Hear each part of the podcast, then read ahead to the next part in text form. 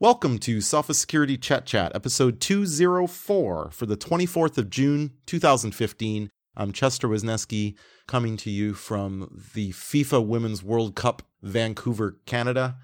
Welcome, Duck. Hello, Chester. Happy midwinter. We've had a really uh, pretty good run of things here, and in fact, I, I saw a bit of the Aurora Borealis last night uh, in, in the clear summer sky, which was quite cool. I've never seen an aurora. It must be quite spectacular. It was barely visible from where I live last night, but it is quite spectacular, I do have to say.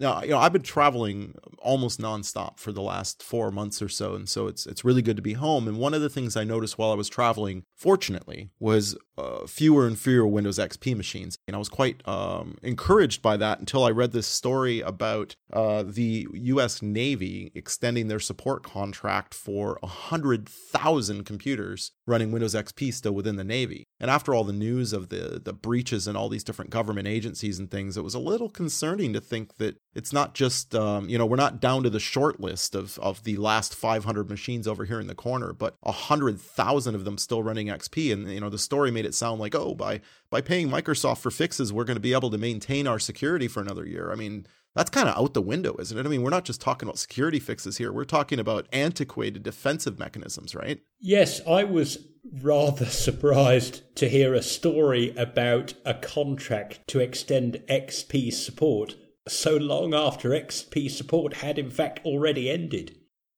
On the other hand, I suppose ships aren't quite like planes. They don't come home every night. So I imagine that refitting computer systems, particularly when they have to interoperate with all other parts of the defence network, and also, of course, with defence networks in other allied countries. I can see why you might be reluctant or it might be difficult, but wow, one hundred thousand workstations still left. That is indeed an awful lot. Well, I think part of the motivation here was also the uh, looming expiration of Windows Server two thousand three. It was also mentioned in the article. Uh, for folks that aren't aware, we're only a few weeks away now from the end of support for that as well. It's the same generation kernel as X P, but it had a little more than an extra year of, of support from Microsoft available for it. But uh, July twenty fifteen is the drop-dead date on that. I've seen very positive developments across the board amongst people ta- I'm talking to at eliminating X P from their world. But Server two thousand three is a, a, a tougher, tougher thing because a lot of those servers are in critical roles and are running legacy software just like the Navy is running, and, and that's that's more challenging, I think, to replace. Or they've been really reliable, except for the lack of security patches, but they're locked in a cupboard and no one can find the key. I speak metaphorically, of course, but I noticed that the Navy deal also includes apparently support for continued support for Office two thousand three and Exchange two thousand three.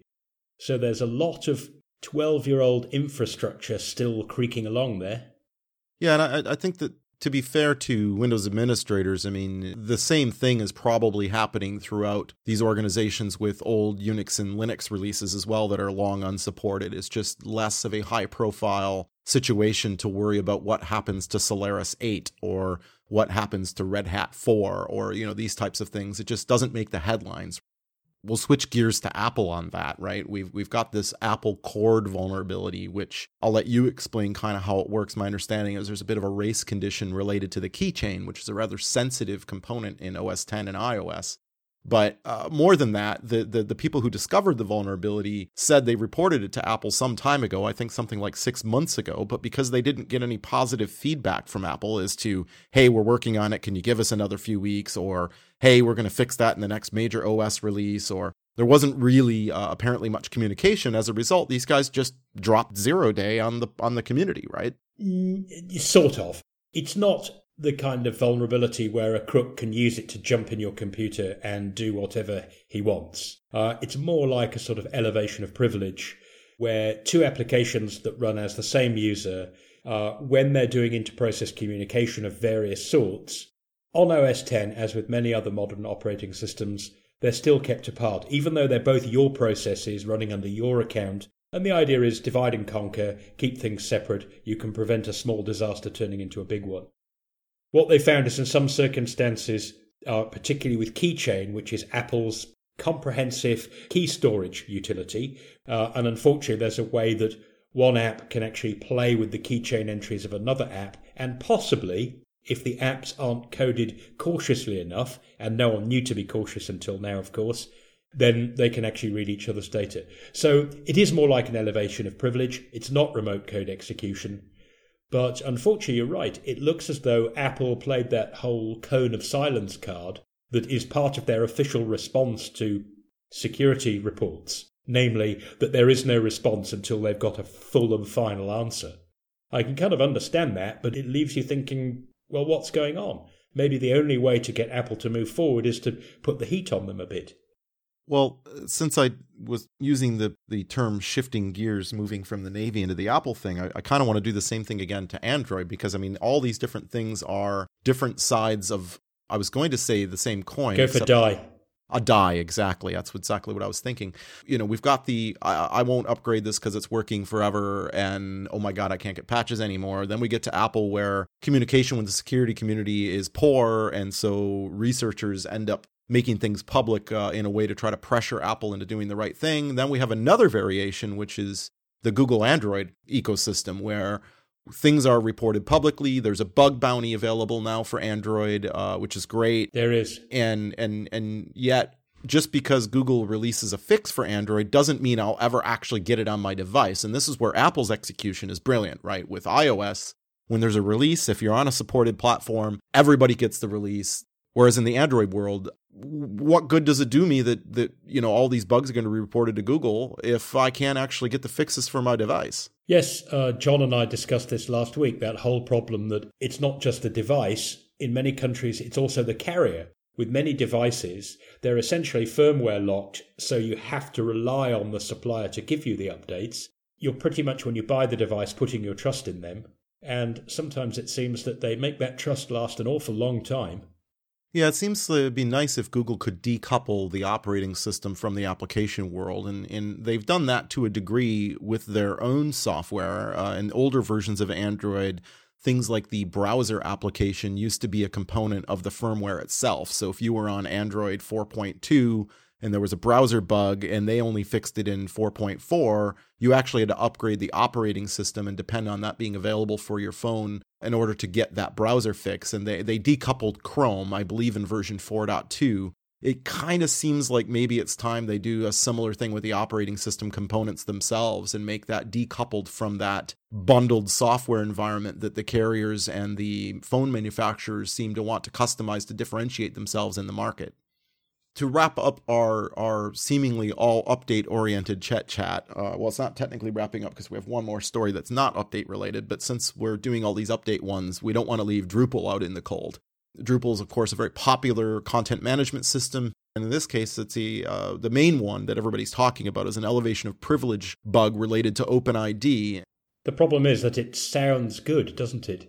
Instead of just using conventional, old-fashioned username and password logins, where we're always reading about breaches. Uh, it sounds great. Hey, I'll use this identification system that's all open and cool. Uh, you'd be forgiven for assuming that you make things better by adding that bit more complexity into your system by having yet another module where something could go wrong. And of course, in this case, it did. Now, Mark Stockley wrote a great piece about that on Naked Security. Unfortunately, because you can tell whether a website's using the OpenID module by simply going to the login page and seeing whether the, the string OpenID appears there, pretty easy for a crook to automate an attack on those ten million servers and break into the ones that haven't been patched yet, which is why Mark rightly concludes his article with a little bit of a cry out to the Drupal developers saying, guys, it's time for an automatic update system. Even if it's not on by default, at least have it there so non-techie users who are using your product and love it can go, I'd rather be safe than sorry. Yeah, I hope they heed Mark's request. The challenge, I think, is that it takes a lot of infrastructure within the software itself. It's part of the architecture of how you build something. I mean, I doubt that the Drupal developers can just throw the switch at this point, but these types of incidents should be really loud warning alarms to them that this is an area they need to focus on and move in that direction. Absolutely, because it is true that the crooks are automating their attacks when they know that a hole exists and it's been reported and they know how to use it. Now, I, I do like to uh, wrap things up with something that I consider a positive. And we may have mentioned that last in last week's podcast when you weren't here. Well, you know, in this case, it's it's probably going to lead to someone going to prison, but that is a good thing. Well, let's be fair, Chester. He's definitely going to court. Certainly will see his day in court, yes. And and I think in the end, it's important for those of us that feel like we're losing this battle all the time. We talk about how many millions of records were stolen from the O P M, uh, how embarrassing it is for the dirty laundry of Sony Pictures Entertainment to be published on WikiLeaks. All these types of things feel very negative all the time, and we forget that the wheels of justice often turn quite slowly. In this case, we're going back to crimes that were committed in two thousand eleven, twelve, and thirteen, so uh, the freshest of them perhaps two years ago. Uh, in this case, a Carter fraud related to about sixty million dollars in A T M heists that uh, we wrote about on Naked Security at the time. And the suspect is a, a Turkish man named Erkan Findikaglu. Um, I don't speak Turkish. I'm sure that is incorrect. We'll just refer to him as Erkan. It looks like he may see his day in court in the United States. It does indeed, Chester. The the original story about his extradition that we wrote about on Naked Security was that the German court decided that because the maximum penalty he could face in the U S was Uh, an unbelievable two hundred fifty years. Uh, no one's ever lived even half that long, of course.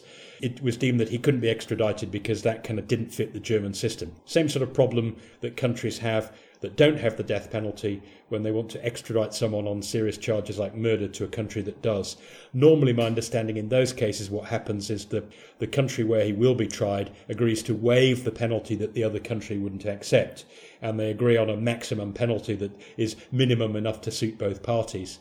And it looks as though some sort of agreement must have been reached now between the Germans and the Americans, um, because the Germans have finally decided he will go to the U S and he will stand trial. It wasn't chump change he was playing with. As you say, tens of millions of dollars sucked out of A T Ms using hacked uh, debit cards, I believe. It's astounding, the numbers, when you start thinking about it. I mean, he's he's allegedly... Uh, behind the attack on the Bank of Muscat, Oman, where they conducted thirty-six thousand A T M transactions in just ten hours. That is an insane amount of coordination and effort, clearly a premeditated crime. And, and if Erkan is responsible for that, he certainly deserves uh, a hefty sentence, maybe not two hundred fifty years, but uh, some serious punishment. When we talk about electronic crimes involving money, we always do have to mention that actually cashing out at the very end is often very hard for the crooks. So they can move stuff around electronically, but actually getting their hands on either goods that they buy that they can resell for half price on eBay or something, or actually getting cash out of a machine, that's the hard part. But in these particular crimes, that's what they'd done really slickly. So it wasn't just that they'd moved all this money around and there was a chance of getting it back. They'd actually grabbed this in raw banknotes ready to use. So it was a, you know, a massive negative to the economy as a whole. So I'm not surprised that the German and the American judiciaries found common ground here. Well, uh, on that note, I'll conclude Sophos Security Chat Chat two oh four. Uh, I will be taking some holidays over this summer, so we'll probably have some guest hosts coming up, especially in July, as I'll be traveling a bit. But for those of you that want to meet up and talk all these hackerish topics with us and all things security, we will be sponsoring the Black Hat Security Conference again this year in Las Vegas at the beginning of August. And I'll be in attendance along with uh, several of my other technical colleagues to hang out, chat, and uh, maybe even um, you know meet up for a tweet up or a beer or something. Did you just say meet up for a tweet up? Yeah, I did. It's very trendy, Chester. Yeah. It's well, almost hip. I'll I'll be entrusting you with the uh, with the reins of the podcast for the, for at least um, a good chunk of the summer. So I appreciate you stepping up to help out. I will not let the power go to my head and go off the rails.